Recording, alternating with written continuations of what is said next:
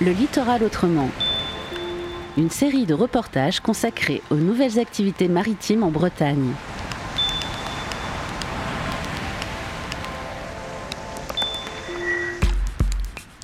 Le Littoral Autrement vous propose cette semaine une rencontre avec le RIEM, le réseau initiative des éco-explorateurs de la mer de Vannes.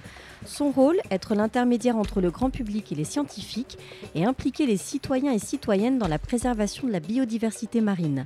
Un bel exemple de science marine participative qui se déploie sur six sites du littoral morbihanais et en mer. Nous vous souhaitons une bonne écoute de ce reportage réalisé sur la plage du Faugeau à Arzon.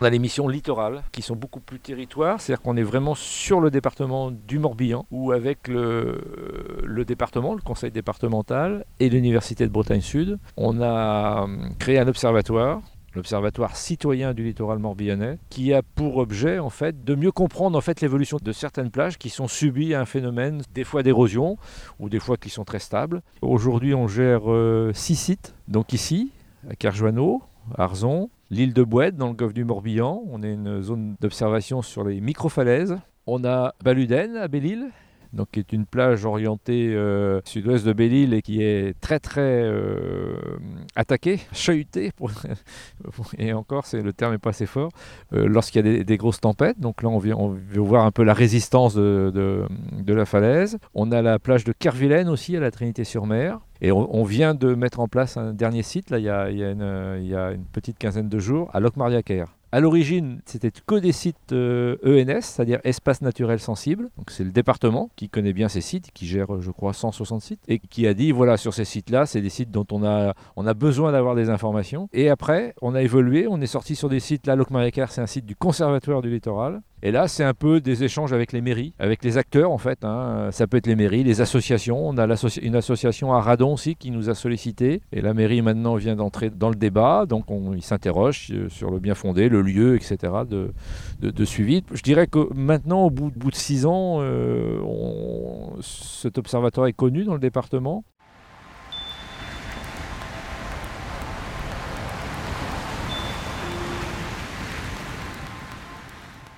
Là, on est sur la plage du Faugeau à Arzon. On, est à côté de Ganivelles, qui ont été posées par le département dans le but de protéger l'arrière-dune que l'on voit, qui s'est développé d'ailleurs depuis qu'on a mis en place depuis plus de six ans ici. C'est un site qui est euh, visité euh, toutes les semaines par un bénévole qui vient ici. Là, devant nous, on a mettons une perche graduée qui va prendre là, la, la, perche. Hein. Là, on a 1m05, ça mesure la hauteur du sable, qui va prendre aussi des mesures de poteaux, poteaux rouges comme ça, dans l'autre sens. Donc là, on va mesurer la hauteur du poteau, et ce qui va nous permettre d'avoir tout un graphique après, au bout de, plusieurs relevés, bien sûr, de savoir comment l'évolution, si le sable augmente, s'il baisse. Vous voyez, on a du caquillé derrière là. Et eh bien là, on surveille euh, la végétation, que une arrière dune, euh, elle va se structurer si on a de la végétation, on en a pas mal là, et on a des années avec plus ou moins de végétation. Donc le bénévole fait ses relevés, il prend des photos.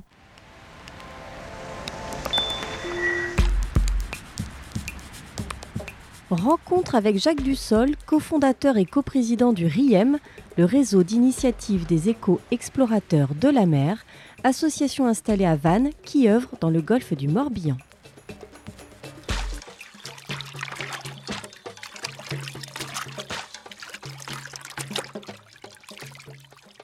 Nous, ce qu'on essaye de faire globalement sur tous les sites, et tout ce qui est mis en place pour euh, protéger l'avant-dune, euh, c'est naturel. On essaye de ne pas aller sur des solutions euh, d'enrochement, mettons comme on voit ici, qui ont été faites il y a des années, hein, qui en fait ont l'inconvénient à la fois d'avoir une végétation qui va se développer très vite, mais qui va repartir aussi vite.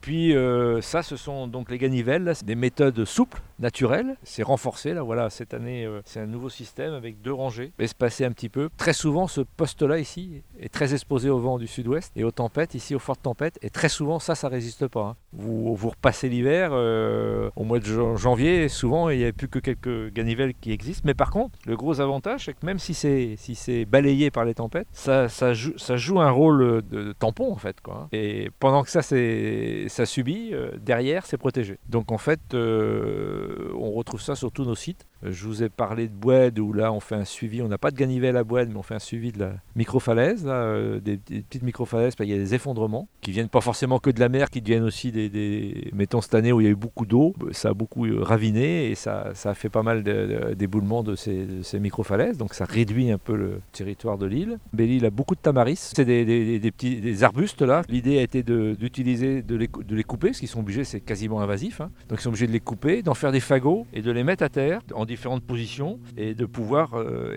tester si ça va permettre aux vagues d'être cassées, parce que le but surtout c'est de casser la violence des vagues en fait. On n'a aucun site qui est identique. Euh, ça dépend de la configuration de la plage. Donc, euh, et ça dépend de l'orientation de la plage. C'est pour ça qu'on a des plages très exposées, d'autres un petit peu moins. Et non, non, c'est vraiment du sur-mesure.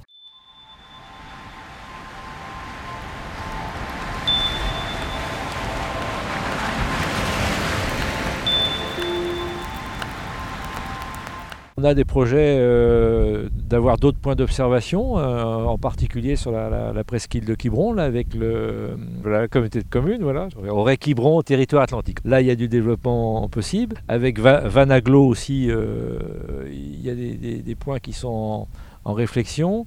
Il y a aussi un développement qui pourrait se faire plus vers l'est, en fait, en allant sur Billiers, Damgan, toute cette zone-là aussi.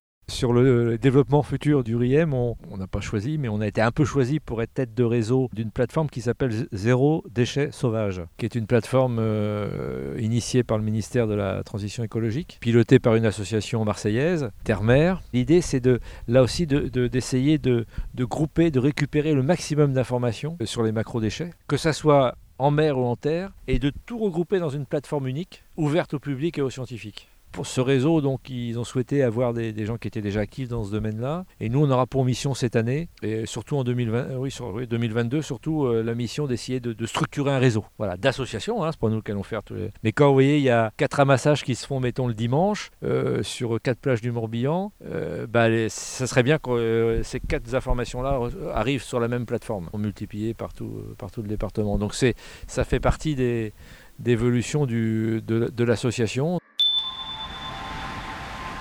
Ce reportage a été réalisé par la Corlab avec le soutien de la DREAL et de la région Bretagne. Retrouvez-le en podcast sur corlab.org.